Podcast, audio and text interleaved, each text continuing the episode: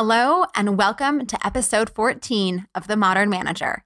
I'm your host, Mamie Kanfer Stewart. My guest today is Rob Toomey. As president of Type Coach, Rob lives at the intersection of his two passions personality type and entrepreneurship.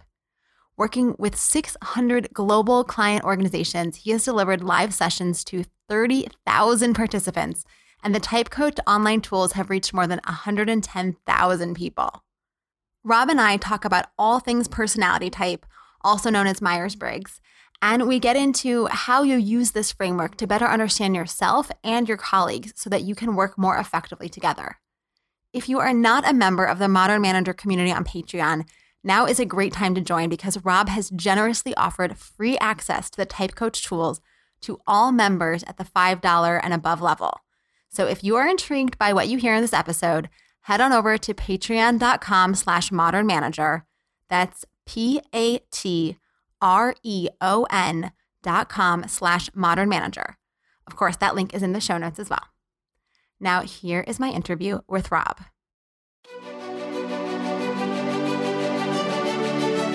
You're listening to The Modern Manager, a podcast dedicated to helping you be a rock star boss with a thriving team. Whether you're looking to upgrade your meetings, cultivate your team, or grow as a leader, this podcast is for you. Let's get into the show. Thank you, Rob, for joining me today. I am a huge fan of you and your wife and your work. As you know, we talk about type all the time. And I love your tools. I use them with my clients, I'm using them with my family. I just love everything that you do. Oh, thank you for saying that, Mamie, and I'm thrilled to be here. So, today we're talking about understanding people and personalities and type. And I have been like deep in this stuff for a while, not nearly as deep as you are, but I don't know if my listeners are familiar with this or kind of what they know. So, why don't you start by just grounding us in what is Myers Briggs? What is personality? What is type? What are all those fundamentals kind of stuff? Sure. So, yeah, and personality types been around in lots of different sort of flavors and styles for many years. Uh, the particular model that we use in our work was originally developed by Carl Jung, a Swiss psychologist back in the early 1900s, and then further developed by Isabel Myers, who then, of course, became famous for her work with the Myers Briggs type indicator. What we've done with our team is basically sort of transition that for a 2018 and onward usage. So we've really tried to make it digital, much more sort of focused on application. And in particular, our focus is around communication. So, what we notice is that there are different people out there. And if you could become a little bit aware of the nature of that difference in terms of the personalities uh, that are at work, you can adjust your communication style and get much better results. So, give me some examples of what those different personality types are. those different aspects or dimensions to personality. Sure. So, I mean, a really basic one that I think has really recently slipped into the mainstream awareness is that extrovert introvert piece, which is, you know, the classic clarification is not about sort of your social skills or social graces, it's just where you get your energy. But, you know, from a communication perspective, some of the things that we see very clearly are that introverts do their best thinking when they have some time to absorb and process the information that's coming at them. So, you know, if you turn to Mark in the meeting and you say, Hey, Mark, where do you see the business in the next two years? And Mark's an introvert, you started the clock on somewhere between two and 48 hours for his best thinking to emerge. So, those are the kinds of differences. We've started to see some biological basis. So, there's now brain scans that show the neurochemical differences between extroverts and introverts. The other aspects of personality are a little bit more nuanced. So, we've got, you know, big picture detail people. We've got people who make decisions based on logic versus, you know, personal values and those who uh, tend to structure their lives or those who don't tend to structure their lives. So those are the four broad categories we're talking about. So I know that there's no one better dimension or type, right? We're, we kind of all have all of these in us. It's just our preference. But when you think about a team's composition, does it matter if people are more alike or more different? Yeah, well, so there's a lot to that question. And in fact, a lot of emerging work that we're doing with our clients around the importance of diversity and specifically cognitive diversity, which is this really cool idea that you can have people who match the other forms, sort of more naturally understood components of diversity, but may share the same personality type. And ultimately, that is not good for the team. You need people who are looking at the same situation from a very different perspective, who may make a different conclusion based on the same facts and offer a, completely different set of insights that will you know catapult the team to where it needs to go. So I'm imagine sitting in a meeting and you know, I deal with this because my colleague Ty is an introvert and I'm an extrovert and we're sitting in a meeting and I want to know what she thinks and based on what you were saying before about giving people time to think and getting their best thinking and having the diversity of perspectives. I'm just trying to imagine like what are some of the things that I should be doing to make sure that she's getting her best thinking out and I'm getting my best thinking out. Absolutely. So, I mean, low hanging fruit is to give the introvert the heads up about what you are going to be talking about in the meeting 48 hours before the meeting so that they can you know begin their preferred thought process and arrive ready to participate in the conversation. And the second thing is to adjust your expectations. So a lot of extroverts when they look at an introvert they expect to see the same level of sort of nodding and smiling and signals that the person's engaged in the conversation. And not all introverts show that you know they may be as equally engaged in the conversation but they're not showing you the signal so that absence of feedback is often misinterpreted by extroverts as a lack of engagement or lack of comprehension when in fact for introverts who make up you know our, our best guess is 50% of the population they're inside having a whole dialogue about it it just doesn't show up as much on their face Oh, it's so fascinating. I feel like I'm going to look at people totally different because I am such an expressive person. I and I'm always looking like, do people look bored? Are they engaged? Are they listening to what I'm saying? So it's a totally different lens to look through and realize that somebody could be completely engaged but not giving you those visual signals. I, one of my favorite stories. Yeah, I mean, it's this is something we see all the time, right? So you know, and often when we have new managers or people who are experiencing the pain of some of these uh, sort of dynamics come to a workshop, they'll basically say, you know, I didn't realize how different that dynamic was, and I've assumed that I wasn't doing a good job as a manager because I wasn't seeing the same level of engagement and feedback and that nodding and smiling that I would get from my earlier teams. But now looking through this lens, I recognize that the engagement is there. It just doesn't look the same because my the composition of my team is different. What are some of the other like misconceptions or misinterpretations about people of different on different personality types? Well, so I mean, one of the things that I was sort of considering in advance of our conversation was the temptation for managers to manage two people the way they would like to be managed. And, you know, ultimately, I think that's what we tend to do in communication in general. So, you know, if you sit down on a plane or, you know, at a bar or just at a party and you meet someone who's very similar to you in personality type, the conversation flows fairly naturally and both of you have this sense of connection and it's sort of easy. And when you meet with someone or you're managing someone who uh, doesn't feel that way, it's a signal that there's probably at least two, maybe even three or four aspects of personality that are different. I suggest to people that that's what you need to be drawn towards. Even though there's not that easy rapport or simpatico feeling, you need that person because they're going to be offering things that you or perhaps other people on your team do not offer. You need to head into that. And then you need to be equipped with the, the tools to actually communicate because the communication piece is not going to be what is natural for you. You need to adjust your style to get on that person's frequency. So I, I love this idea of adjusting your own style to get on their frequency. It's one of the things I talk about in episode two around being a rock star manager is that you figure out how to support each of your team members in the way that they need to be supported. So, what are maybe give us some examples of of how of people on different types can communicate differently, or kind of how I, as a manager, could adjust my style to meet someone who has a different frame than I have? Absolutely. And, what's really great is that, you know, managers who are listening to your podcast are clearly earnest in improving their skills as managers. So they're already really in the game. And so ideally, some of these tips will be techniques that may not be obvious to them, but will be super easy to implement. So going past the two to 48 hour rule for introverts. So if you're an extroverted manager, you know, just prime the pump for your introverts and you'll notice that they're much more engaged in the conversation. If you're a big picture manager, so someone who likes to set the vision and you know come up with lots of new ways of doing things. One of the big challenges is working with more grounded, practical, realistic people on your team who are not going to have as, as sort of an easy or an obvious time picking up what you're trying to describe about this future vision. So the rule for the manager who's more on the big picture is spend a lot of extra time clarifying that end goal helping the person understand the steps and the how we're going to you know actually get there and that is one of the most powerful investments that the big picture manager can take because you know the team might be really excited to go after that big vision, but they're going to walk away frustrated from the conversation if they don't have sufficient clarity to go get started. Oh, I'm like thinking about myself now and all the things that all the times that I'm like, okay, guys, here's what we're gonna do, and I I'm so not into the weeds and the details. So I'm like, hmm, I have some things to learn. Yeah, well, and it's one of those things where on a good day, you'll remember to do this sort of adjustment. and You'll see the the person's not quite there yet. But when we get busy or we get stressed out, we tend to default back to our natural style. And it's even more incumbent upon us during those periods to emphasize the stretch, the flex, getting the message across in a different way. And I think for a lot of the big picture people, it really feels kind of frustrating. You're like, I mean, I hired this person to figure this out. So why do I have to work with them to spell out the steps?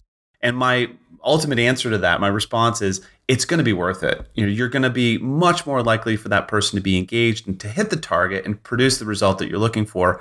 And we're really talking about 10 or 15 minutes of clarification that while it may feel like a chore to you is going to make a huge difference in the outcome. Yeah, that, that makes a lot of sense. And I'm wondering about some other situations like, you know, whether it's giving feedback or showing appreciation or just other kind of aspects of managerial responsibilities are there other places where understanding your type and understanding the type of your team members can can really make a difference yeah, I mean, probably you know four, five or six hours worth. uh, but you know, one of the highlights that I was thinking of in advance, you know, speaking about feedback, you know, the the reality is that there are certain people who go to work to help people they care about. That's their primary goal in working. So you know, the promotion and the paycheck are still secondary to that sense of connection and relationship they have with the people at work. And so for them, the feedback is around I know that you've been helpful. I, I appreciate, I recognize you put a lot of effort in. And if they have that sense of connection, I call it the, the feedback loop for that particular personality type, then their motivation and engagement is dramatically higher than it is without it. When there's an absence of that kind of feedback, it's kind of like the light switch on their motivation's been turned off. And my guess is that some of the managers listening into this podcast can think of people on their team where it just seems like they're wading through molasses to do their job. And you know, if you can fire up the motivation piece a little bit, it makes a big difference in their engagement and their follow through on the, all the activities. And it's counterintuitive for those more logic oriented managers. You know, yeah, of course he did a good job. That's why I pay him, right? That's the sort of thought process for them. But the reality is that a little bit of extra time pouring the, you know what, that was really, I'm impressed. That was frankly, you know, uh, exceeded expectations it's not something that a lot of those logic based managers even think about, but it goes a, an enormous way with the people on the other side of the equation. So I'm thinking about a conversation we had, uh, whatever it was, like two weeks ago or a couple weeks ago, about the difference between motivation, even if you have the same type. So we were talking about your wife versus my husband, who are, I think, pretty similar in their types, and yet they have different motivations. Can, can you just touch on that conversation again? Because it was really enlightening for me. Sure. Yeah. I mean, core values, you know, what's really driving us are some of the most interesting nuggets to explore in the whole personality type universe. And this is getting, uh, for those of you who want to dig into it further, at the four temperaments. There's four broad categories that people seem to fit into that has sort of been studied throughout human history and across cultures dating back to 450 BC when Hippocrates wrote down the first four descriptions. You know, so some people go to work to be responsible. You know, that's their core goal. They want to show people at work, you can count on me. So, really strongly driven by a sense of duty, service, and dependability. And that's my wife. So, you know, her personality type matches up with that characterization very clearly. And they make up about 40% of the, uh, the population in our best guess. Whereas your husband, you know, for him, it's about taking action, jumping in to a, a, messy situation, getting impressive results quickly. And so there's a really strong action orientation for him that may or may not reflect responsibility. That's just not as core a motivator for him. So, you know, if I'm a manager, I'm saying, all right, so my responsible people on the team, how do I give them more chances to be responsible? Give them more things to be in control of? And when I'm giving them feedback, how can I touch on the ways in which they've been responsible that I've noticed? Because it really reinforces. And when you give people positive feedback on their core values, it so resonates for them. It, it is uh, a massive uh, impact on their fuel and their motivation to move forward. If I told your husband, like, you know, you've been really responsible, he's like, that's not really my priority.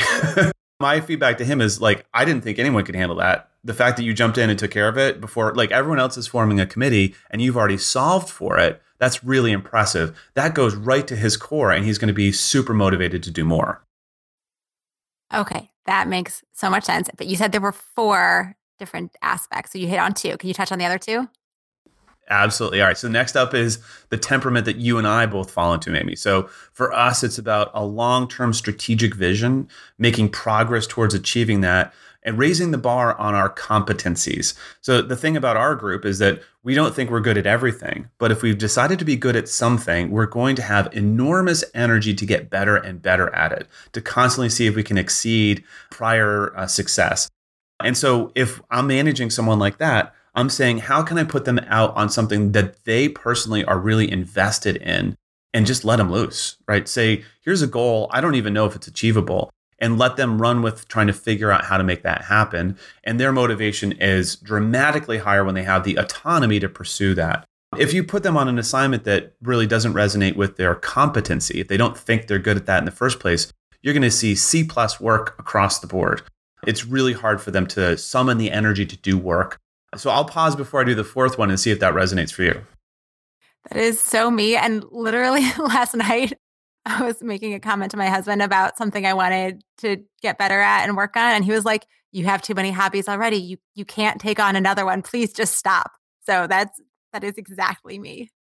Yeah, and it, and it falls inside and outside work. So, you know, the the hobbyist in you is you know in pursuit of understanding something from the inside out you know at a comprehensive level at a phd level and so there's an enormous amount of energy that is brought to bear in service of that pursuit so the fourth one they're driven to help others achieve their fullest potential so for them the most satisfying work is work that you know it's not handing someone a band-aid to fix a, a problem right now it's reshaping someone's direction in life. And so, you know, I think that's really powerful work for anyone to do. But for this particular category, we call them the idealists. It is so, so satisfying and dramatically more motivating than any other activity. If they are doing work that doesn't have that sense of helping others achieve their potential longer term, the motivation just drops off a cliff. And ultimately, when we look at people's core values and we look at their motivation and we look at career transition, often people are leaving organizations because they've been in a drought of satisfying their core values for too long to sustain it. Wow. So if I have a bunch of people on my team who all have different personality types and different preferences and different motivational frameworks and core values, I'm imagining my head swimming, trying to figure out how do I make sense of all of this and work with all of these different kinds of people. Any thoughts? Yeah, I mean, it's an art and it's something that you know really successful managers master over the course of their career but i think one of the cool ways to think about it is just imagining that there's a really quick pause right before you choose how you're going to deal with a particular situation or a particular person on your team. And in that pause you're asking yourself what's the best approach for me to take in light of the person i'm likely dealing with? And that pause is a million dollar pause because each time you reflect and stop yourself from doing what is your default approach, you know, the way that you would like to be managed in that situation, you increase the likelihood of getting the key that's actually going to open that person's door correctly, as opposed to stomping on their core values or at a minimum, you know, hitting the mark pretty far off to the side. And I think that that pause is really powerful. And you can even get into the conversation with people that you've been working with for a while and be like, so, what is it that is most motivating for you, or what is the best way for me to give you feedback in situations? So, you know, that conversation is really powerful, but it's stopping yourself from just going with what you would naturally do in that situation.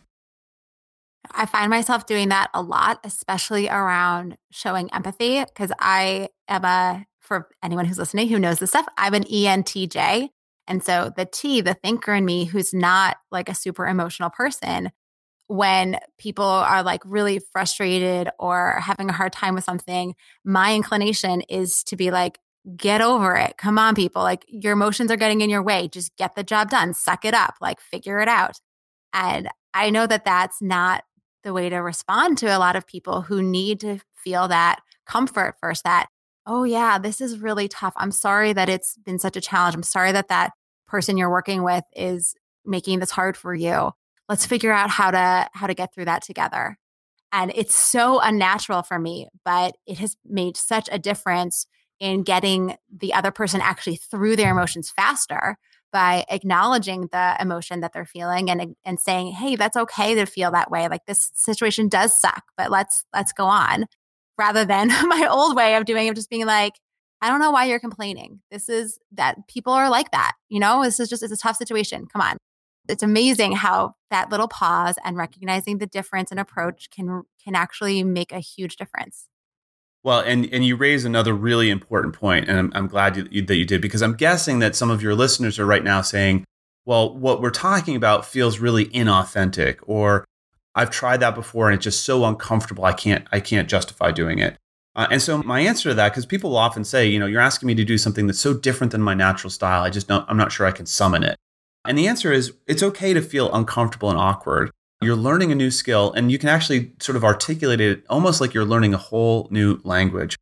And the analogy that I use, you know, if you're going to go to, let's say, Germany for the first time, it's a very polite thing to learn a few German expressions. You know, you're not going to learn the whole language, but if you can just pick up some, you know, some key expressions where you're showing that to the other person is that you're making the attempt to connect with them on their language. And even though it feels uncomfortable and awkward the first time you go into a store and try to order something in German, it's the exact same thing here. After some practice and after some time, it'll become more natural and you'll get a little bit more closer to fluent. And the same thing is true when you're talking about, in your case, right? You know, being a little bit more sympathetic before you get to the solution stage. Your brain orients towards solution, which is that's its natural state. That's not a bad thing or a good thing. But that situation requires more sympathy up front before you get there. Yes, exactly. And I'm thinking, even with the German example, that you know, I, I kind of always feel like, oh, if I'm not going to do it well, I'm probably just like butchering their language. But the recipient might feel completely appreciated and feel really positive. And I've actually seen this when I've spoken another language with people that they're so excited that you're trying. They're so excited that you're making an effort, even if your pronunciation is terrible, right? Even if you're talking in a way to your colleague, they don't see how awkward it is for you most of the time they only feel the result of what it is you're doing. So even if it feels awkward for you, they might not even pick up on that awkwardness. They're just picking up on the fact that you're approaching them in a way that's working. So I want to pull up a second to kind of bigger picture stuff because we were talking at some points about how personality affects how you be creative as a team or how you act, how do you kind of develop strategies or be innovative. So can you touch on those pieces? Absolutely. Yeah. Innovation is a hot button for most of our clients. And, you know, it's interesting when you look at the word through the language of personality type because it means different things to different people. So going back to that big picture versus grounded practical realistic dimension, you know, big picture people like to do what we call light bulb innovation, which is to come up uh, with a brand new way of doing things that no one's ever thought of. And it really doesn't necessarily have to link with an existing approach or system. It can be completely unconventional. That's what we call light bulb innovation. And it's very valuable within an organization. The other form is what we call process innovation. And it's to take an existing system and make it better by making tweaks and adjustments to it. Where the challenge comes is when you've got both types of people in the room trying to quote unquote innovate, and they've defined it very differently. So the results are going to look very different. You have some people coming up with light bulbs, right? And it's kind of crazy because it doesn't match with what we're currently doing. And the process people are sitting there going to be like, uh, there's at least nine reasons why that would never work.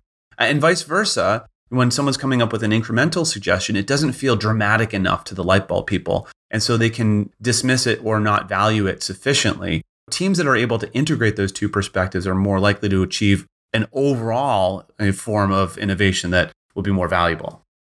We talk about this when we talk about brainstorming meetings with our clients that you have to really clarify the criteria and the norms and those ground rules to accommodate both types of ideas. And if you want more of one than more of the other, it means that some people are going to have to stretch themselves and, you know, and think more grounded and more incremental or think bigger picture and light bulb, which again, for some people will be really comfortable and for some people won't. But when you don't set the criteria of what you want, then you end up with that tension, right? There's there has to be a way to clarify and you know ensure that everybody's on the same page with what kinds of ideas are welcome on this table. And if it's all ideas, then be clear that it's all ideas.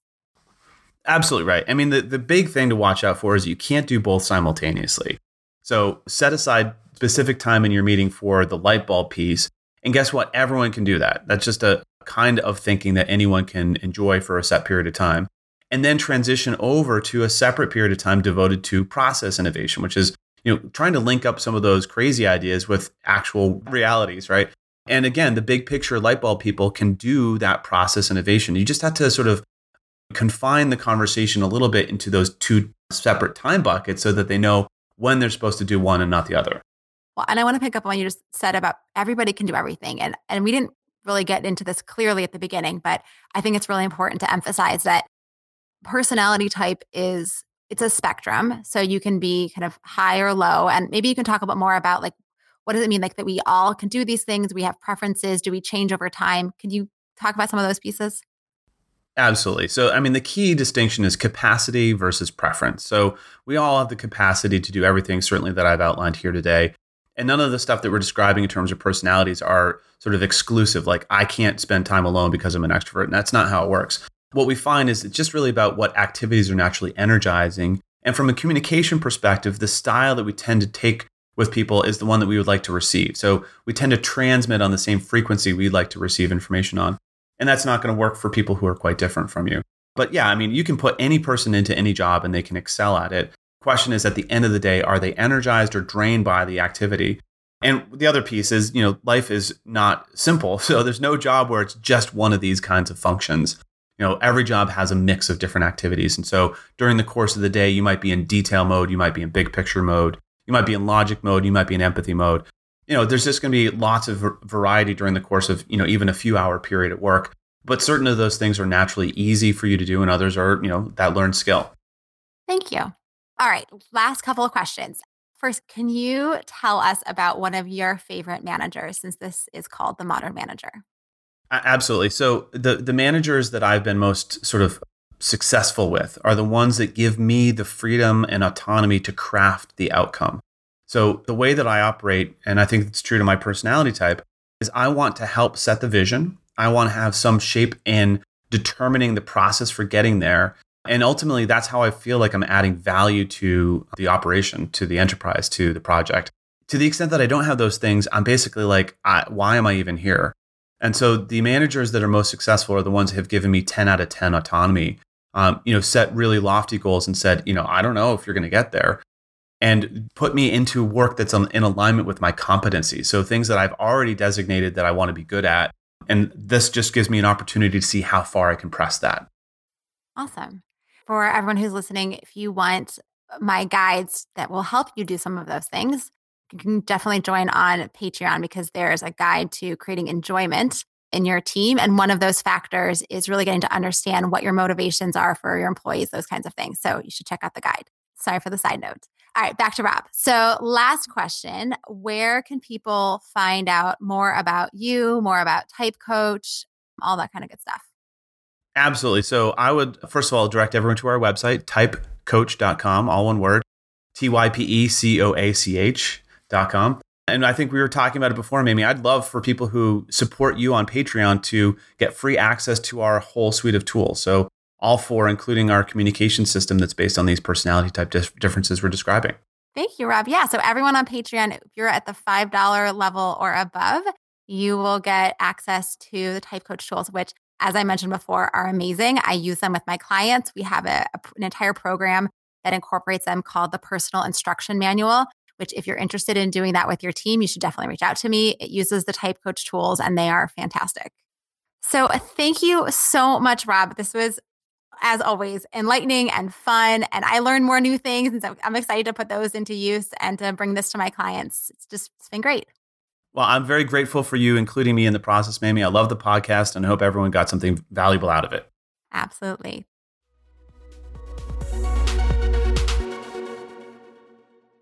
You can see why I am so taken with Rob and his work. Such incredible and fun and interesting stuff.